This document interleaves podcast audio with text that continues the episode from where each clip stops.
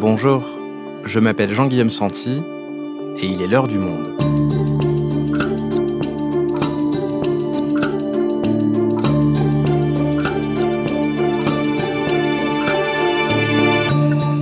Aujourd'hui, à neuf mois de la présidentielle, dans quel état se trouve le Rassemblement national? Donné premier parti de France après les européennes de 2019, la formation de Marine Le Pen a essuyé un échec majeur lors des dernières élections régionales. Alors quelles sont les conséquences, ou absence de conséquences, de cet échec sur la ligne du RN Comment le parti se prépare-t-il à aborder cette année présidentielle qui viendra vérifier si la stratégie de dédiabolisation de Marine Le Pen a fonctionné ou non? Franck Johannes, journaliste au Monde, fait le bilan avec nous.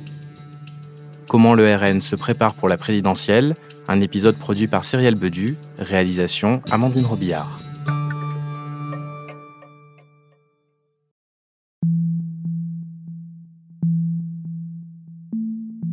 Nous sommes le dimanche 4 juillet à Perpignan. Devant trois drapeaux français et face à une foule qui l'acclame, Marine Le Pen monte sur le podium. Lors de ce congrès du Rassemblement national, la présidente du mouvement vient d'être, sans surprise, réélue avec 98,35% des voix. Vous m'avez ce matin réitéré votre confiance et par cela fait de moi la candidate de notre famille politique à l'élection présidentielle. Un score écrasant qui tranche avec ceux qu'avait obtenu le Rassemblement national quelques semaines plus tôt. Il est 20h et tout de suite notre première estimation. Vous le voyez, la victoire, la large victoire en PACA de Renaud Muselier, 56,8%. Il devance très largement le candidat du Rassemblement national, Thierry Mariani, 43,2%. Deuxième estimation dans les Hauts-de-France, avec une large victoire, là aussi, de Xavier Bertrand, 52,7%, un score deux fois plus élevé que Sébastien Chenu pour le Rassemblement national. Alors que le sondage avant les élections régionales donnait le RN gagnant dans au moins une région, voire laissait penser qu'il pouvait en prendre jusqu'à trois, c'est la douche froide la formation de Marine Le Pen n'en remporte aucune. Alors comment expliquer qu'à peine quelques semaines plus tard, la présidente du mouvement apparaisse triomphante sur scène, reconduite avec un tel score, sans aucune remise en cause de sa stratégie, sans qu'aucun opposant ne se soit publiquement manifesté pour réclamer un changement de cap, comme c'est de coutume en politique Ce désaveu régional signifie-t-il également un affaiblissement au niveau national? Bref, comment après cet échec cinglant, le RN se prépare-t-il à cette année présidentielle?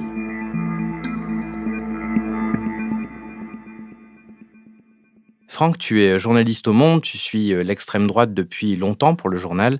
Euh, pour commencer, si on devait dresser le, bilan de l'évolution du RN dans l'opinion depuis la dernière élection présidentielle de 2017, qu'est-ce que tu dirais? Après l'échec à la présidentielle de 2017, il y a eu une espèce d'aggiornamento euh, au sein du, Front National, qui s'appelait encore le Front National à l'époque, il a changé de nom en 2018, et ils se sont dit qu'est-ce qui va pas, qu'est-ce qu'il faut changer? Il y avait trois élections territoriales, locales, enfin européennes, avant la présidentielle, et euh, Marine Le Pen pensait qu'à chaque fois c'était une étape supplémentaire qu'il fallait monter pour avoir une base géographique et électorale suffisante pour affronter dans de bonnes conditions la présidentielle. Alors on va les prendre euh, dans l'ordre, ces séquences électorales. Commençons par les européennes en 2019. C'était euh, pour le coup un vrai succès du RN. Oui, oui, oui, un vrai succès. Euh, le RN est passé en fait premier parti de France avec un peu plus de 23% des, des, suffrages, un tout petit peu moins qu'en 2014, mais il y a une vraie étape. Quand on voit que Jean-Marie Le Pen en 1999 faisait un peu plus de 5%, et que c'était pareil en 2004 où ils étaient un petit peu plus haut. Donc il y a vraiment une étape qui est à partir de 2014 jusqu'en 2019 qui fait que le, RN pèse lourd aux élections européennes, vraiment. Avec cette tête de liste qui était un vrai risque pour euh, Marine Le Pen à l'époque, Jordan Bardella, il avait à peine 23 ans à cette époque-là? Tout à fait. Jordan Bardella était un petit jeune qui montait au sein du, d'abord de la formation de la jeunesse du Rassemblement national, qui a vite fait ses preuves. Petit à petit, il s'est imposé et donc Marine Le Pen a fait un pari pour Jordan Bardella, pour le parti et pour elle aussi, parce qu'elle l'a vraiment imposé. Il y avait d'autres candidats qui étaient possibles, notamment l'actuel maire de Perpignan, Lou Alliot, qui est un vieux de la vieille, ça fait 30 ans qu'il milite au RN, il avait toutes ses chances de mener la liste. Il y avait aussi Nicolas Bay, qui était président du groupe euh, au Parlement européen. Elle a choisi Bardella. C'est un pari qui a été gagné et ça a installé euh, Jordan Bardella comme vice-président du Rassemblement national euh, aussitôt. Donc ça, c'était pour les européennes. L'étape suivante, c'était les municipales. Et là, on a un succès un peu plus en demi-teinte. Oui. Il s'avère en fait que les municipalités qui étaient déjà tenues par le RN depuis l'élection précédente, depuis la municipale euh, précédente, ont été remportées avec un grand succès, avec des, des cartons même, dès le premier tour. En revanche, ils ont perdu euh, deux petites villes, une en Île-de-France, euh, Mantes-la-Ville, et le Luc dans le Var. Ils en ont gagné deux autres, une à Bruay-la-Bussière dans le Pas-de-Calais, et surtout Moissac dans le Tarn-et-Garonne. Euh, Louis Alliot, donc ce monsieur dont on parlait, qui est là depuis déjà longtemps et qui est l'ancien compagnon de Marine Le Pen, a emporté Perpignan, leur seule ville de plus de 100 000 habitants, ce qui a fait passer cette quasi défaite des municipales pour un relatif succès. C'est pour ça qu'on peut parler vraiment de, de bilan en demi-teinte. Et on arrive donc euh, au régional de cette année avec un score euh, très en deçà de ce qu'on attendait. Oui, déjà pour les municipales, ils avaient perdu 44% de leurs euh, conseillers municipaux, ce qui était quand même un problème, y compris financier, hein, puisque chaque élu doit donner sa cote-part au parti. Et là, au régional, ils perdent 30% de leurs conseillers régionaux, qui versaient un peu plus aussi. Donc, problème financier quand même récurrent des intentions de vote donnaient le, Rassemblement national en, tête dans beaucoup de régions, dans six régions en tête et dans cinq euh, en deuxième rang. Et en fait, c'est un échec euh, saignant. Aucune région prise. Et par rapport à 2015, la dernière élection régionale, une baisse euh, très importante. Donc là, vraie cinglante défaite. Comment expliquer cet échec? C'est l'électorat du RN qui n'est pas allé voter? Tous les, tous partis ont, ont, pâti de cette abstention record, le RN en particulier, parce que le, le RN, c'est un parti qui est globalement jeune, si on compte jusqu'à 34 ans. les jeunes, plus de 80% sont pas allés voter. Et par ailleurs, euh, l'électorat euh, RN est très populaire, et c'est aussi les premiers qui ne vont pas voter. Les gens étaient prêts à voter Le Pen, mais ils sont pas dérangés pour autant. C'est une espèce de paradoxe de cette élection régionale. Donc si je te suis bien, euh, Marine Le Pen envisageait chacune de ces élections intermédiaires comme euh, une étape, avec euh, les régionales comme tremplin pour la présidentielle. Ça n'a pas fonctionné. Pas du tout. Elle a fait le tour de toutes les régions, sauf la Corse, où elle a envoyé Jordan Bardella. Et elle voulait qu'il y ait une assise territoriale, géographique, pour que les gens soient mobilisés et puissent la porter à la présidentielle. Et donc là, grosse surprise, hein, y compris pour eux. Ils s'attendaient pas du tout à un échec aussi vif. Et donc arrive euh, Franck ce congrès du 4 juillet dernier à Perpignan. Alors, euh, dans un parti traditionnel, il aurait sans doute été, après un tel échec, le théâtre d'une forte contestation de la chef, euh, un affrontement de lignes politiques, des opposants qui veulent changer de cap et prendre la place de la chef. Et là, en fait, pas du tout. Pourquoi? Le Rassemblement national, comme le Front national l'était, est un parti bonapartiste. Il y a un chef et on se range derrière le chef. Tous ceux qui ont essayé d'une manière ou d'une autre de faire un pas de côté, on pense euh, notamment au numéro 2, euh, Bruno Maigret, en 98, qui décide de quitter le, Front National et qui disparaît, lui et ses troupes. Il avait emmené euh, plus de la moitié des cadres du, Front National avec lui. Hein. Ils sont tous revenus les uns derrière les autres, la queue un peu basse, pour rejoindre Marine Le Pen. ensuite, il y a eu Florent Philippot, hein, en septembre 2017, qui a décidé de créer son parti Les Patriotes et qui euh, souffre beaucoup. Il est arrivé à présenter quelques listes dans le Grand Est, il a fait 8%. Et il est quand même loin du film, il n'existe plus électoralement. Marion Maréchal aussi, qui s'est dit qu'elle allait prendre du retrait et fonder une école de cadre euh, à Lyon qui n'est pas un gros succès par ailleurs, et là, elle reste très populaire dans le parti et chez les sympathisants du Rassemblement national, mais pour l'instant, elle pèse à peu près en rien. Donc, les gens ont compris que hors de la marque Le Pen du RN, euh, il n'y avait pas d'avenir. Donc ceux qui sont pas d'accord avec la ligne euh, le gardent pour eux, attendent leur heure, attendre en clair qu'elle se prenne une grande défaite en 2022 pour essayer de se réveiller. Et c'est un peu le seul grand parti de masse qui fonctionne comme ça, on est d'accord, où il n'y a vraiment aucune contestation interne, où on n'a presque pas le droit, entre guillemets, de dire qu'on n'est pas d'accord avec la ligne de la chef. Oui, c'est très feutré tous les gens qui peuvent sembler d'une manière ou d'une autre, tous les cadres, hein, même les petits cadres du parti un peu partout en France, qui peuvent sembler proches de Marion Maréchal, sa nièce, ont été écartés au fil de l'année. Donc les gens se taisent. Il y a guère que Gilbert Collard, de par son ancienneté, qui s'est permis de dire qu'il faudrait peut-être réfléchir à la ligne, etc. Mais il boudait, il n'est même pas allé au Congrès, donc il n'y a pas eu du tout de, voix. Les, seuls qui ont émis de petites critiques, c'est quelques élus pour dire qu'il fallait privilégier l'implantation locale. C'est tout ce qu'il y a eu comme critique.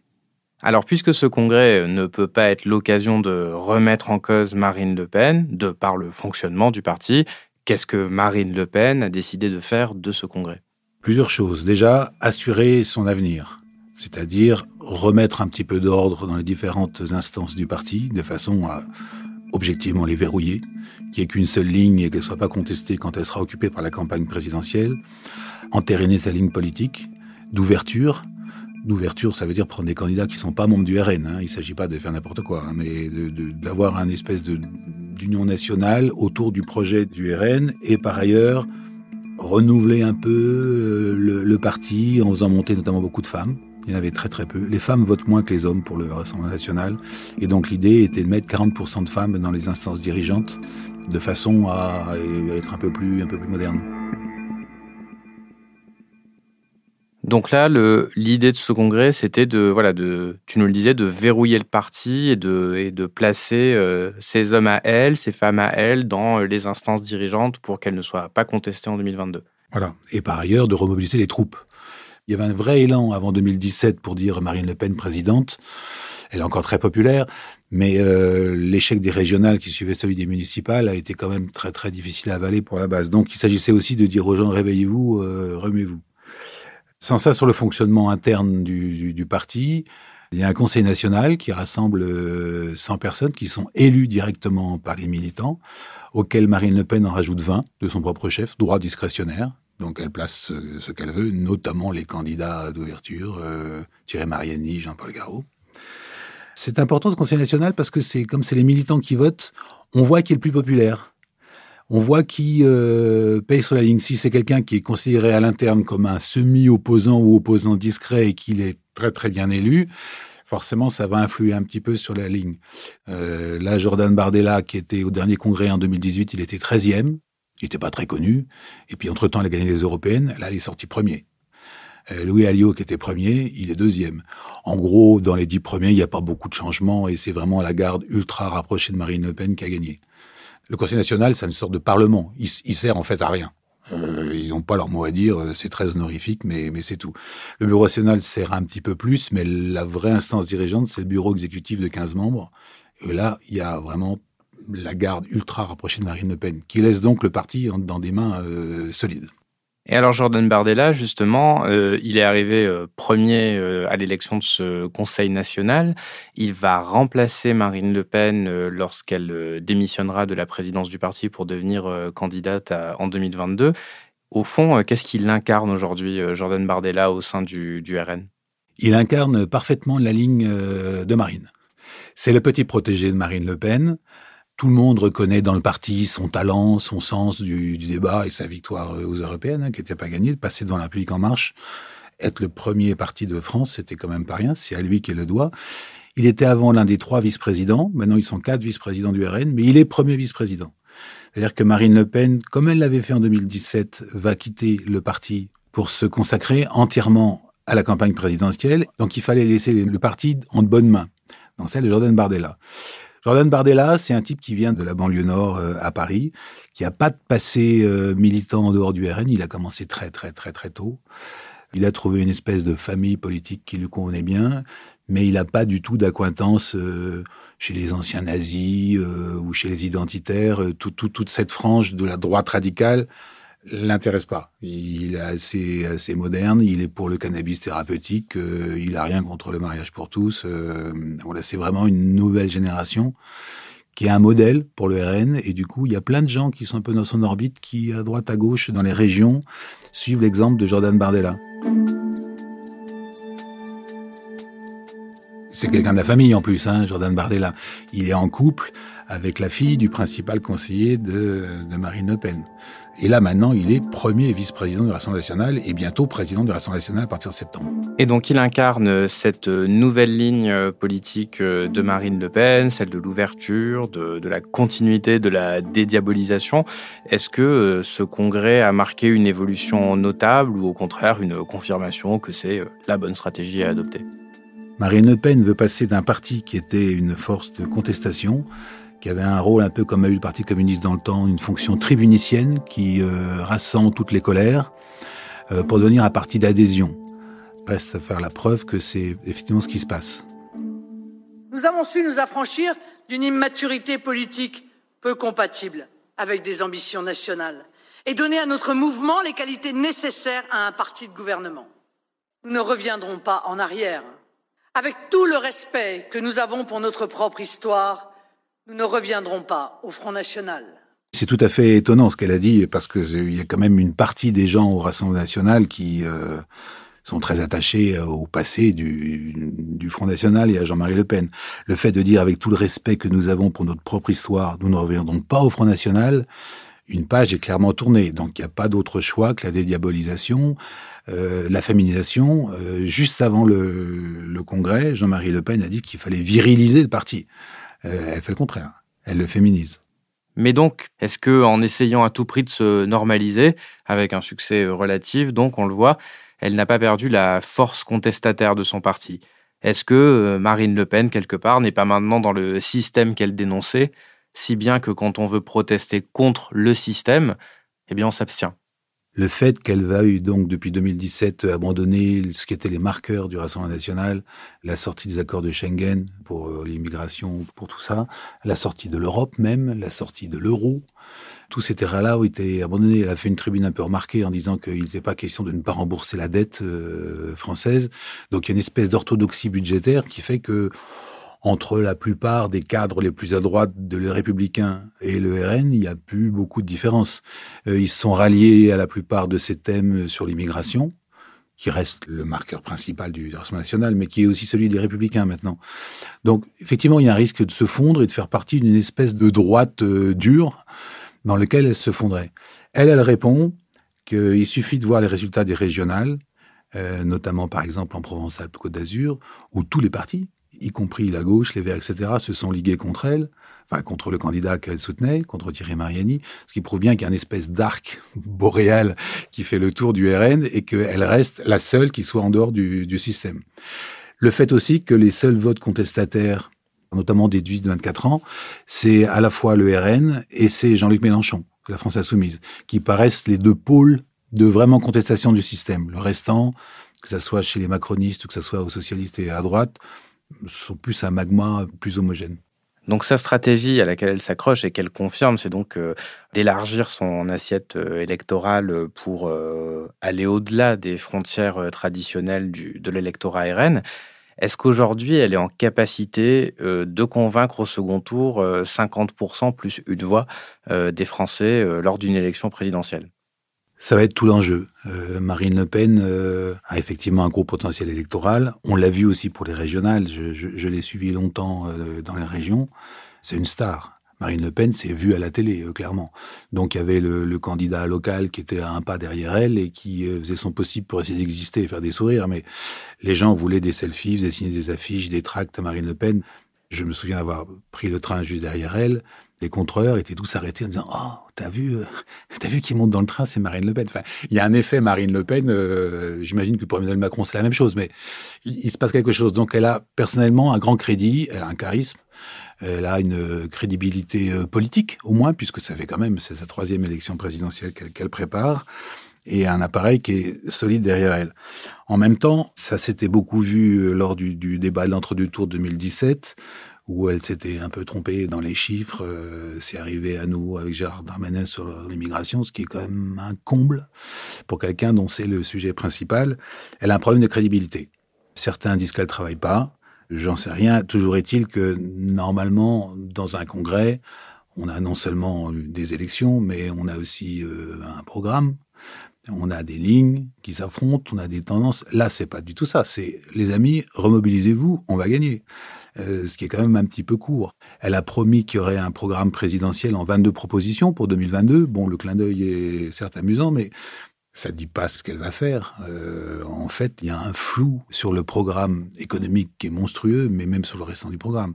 Elle a tellement bougé ses lignes ces dernières années que, à part mettre les immigrés, euh, enfin empêcher les immigrés de venir, en dehors de ça, le restant, c'est des slogans. Elle est consciente de, de ce problème, du problème de crédibilité.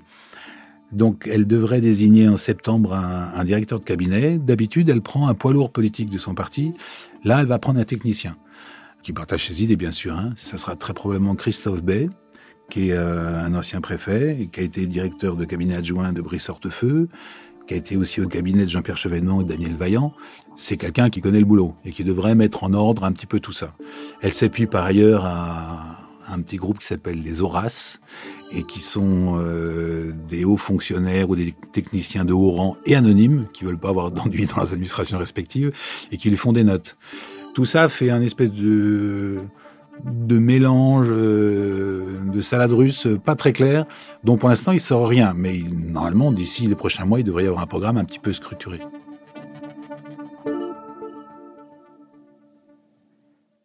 Avant de conclure cet épisode, Franck, j'aimerais qu'on parle d'Éric Zemmour, euh, dont on parle beaucoup ces derniers temps.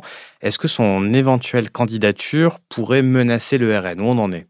C'est très discuté. Plus ça va, plus euh, Éric Zemmour critique publiquement euh, Marine Le Pen. elle lui en veut en lui disant ou vous êtes candidat? Et voilà, ou vous êtes éditorialiste, mais vous n'êtes pas les deux en même temps. Et lui, c'est vrai qu'il a une tribune sur CNews qui est importante, hein, presque un million de, de vues par jour. Donc il, a effectivement une, tribune que même elle, elle, n'a pas. Donc ça reste un vrai concurrent. Cependant, si on regarde les sondages qui sont sortis sur son éventuelle candidature, il n'est toujours pas candidat. Hein, il joue de l'ambiguïté, évidemment. Et il est crédité dans deux sondages ou de 5,5% des voix ou de 5% dans le dernier. Ce qui est pas rien pour quelqu'un qui est même pas candidat mais de là à rassembler le camp national populaire euh, qu'elle pourrait incarner, c'est quand même très très loin du film. Par ailleurs, c'est pas même électorat du tout. L'électorat populaire suit pas Zemmour. Euh, ils, aiment bien le personnage, ils regardent la télé, mais c'est pas du tout la même chose. Au contraire, lui mord plus sur euh, ce qu'elle a pas, c'est-à-dire l'électorat de François Fillon, les retraités, les catholiques. Est-ce que ces troupes voteront au deuxième tour pour Marine Le Pen si elle atteint le deuxième tour? Très probablement aussi. Donc il n'y a pas de raison d'être vraiment inquiète. Mais c'est une espèce de, caillou dans sa chaussure qui euh, embarrasse un peu la campagne présidentielle, c'est vrai. Et alors quel est son positionnement? Quelle différence euh, idéologique existe aujourd'hui entre Marine Le Pen et Éric Zemmour? Eh bien Marine Le Pen se recentre tout doucement, alors que Éric Zemmour se radicalise. Sur de nombreux points, mais le, le plus frappant, c'est quand même l'immigration. Éric Zemmour est très très proche de Génération Militaire, ces petits jeunes euh, qui étaient la frange la plus à droite euh, et proche de, Marine Le Pen, dont le mouvement était dissous pour provocation à la haine euh, et à la violence. Éric Zemmour était leur héros. Et Éric Zemmour, il va jusqu'à prôner le grand emplacement tel que l'a popularisé l'essayiste, disons, Renaud Camus, qui dit que non seulement il faut arrêter l'immigration, mais il faut renvoyer les, les personnes d'origine étrangère chez, chez elle. On ne voit pas comment. C'est jamais arrivé dans, dans aucun pays. Ils se gardent bien de donner des solutions. Ça reste à l'état de slogan, mais c'est un marqueur de l'extrême droite. Sur l'islam aussi, euh, il est plus raide encore que Marine Le Pen. Marine Le Pen est pour euh, l'interdiction des signes religieux ostensibles, y compris dans la rue. Ça va évidemment du voile, mais aussi de la kippa. On ne sait pas ce que deviendront les bonnes sœurs dans, dans l'affaire mais elle considère que l'islam est compatible euh, avec la République. Elle a répété plusieurs fois, ce qui fait un peu tousser à sa base, hein, euh, clairement. Mais voilà, elle dit que ce qui compte, c'est la laïcité, donc les gens dans la sphère privée font ce qu'ils veulent. Et en revanche, elle combat l'islamisme, qu'elle considère comme une idéologie. Et là-dessus, on est très très raide et très très intransigeant. Eric Zemmour, non, il considère que l'islam n'est pas compatible avec la République. Ce qui fait quand même une différence sensible pour les millions de Français qui sont musulmans. Merci Franck. Merci Jean-Guillaume.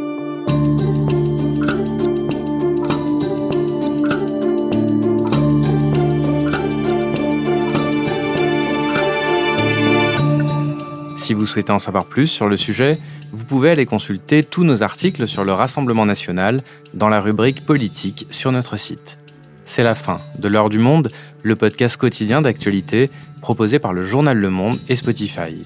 Pour ne rater aucun épisode, vous pouvez vous abonner gratuitement au podcast sur Spotify ou nous retrouver chaque jour sur le site et l'application lemonde.fr.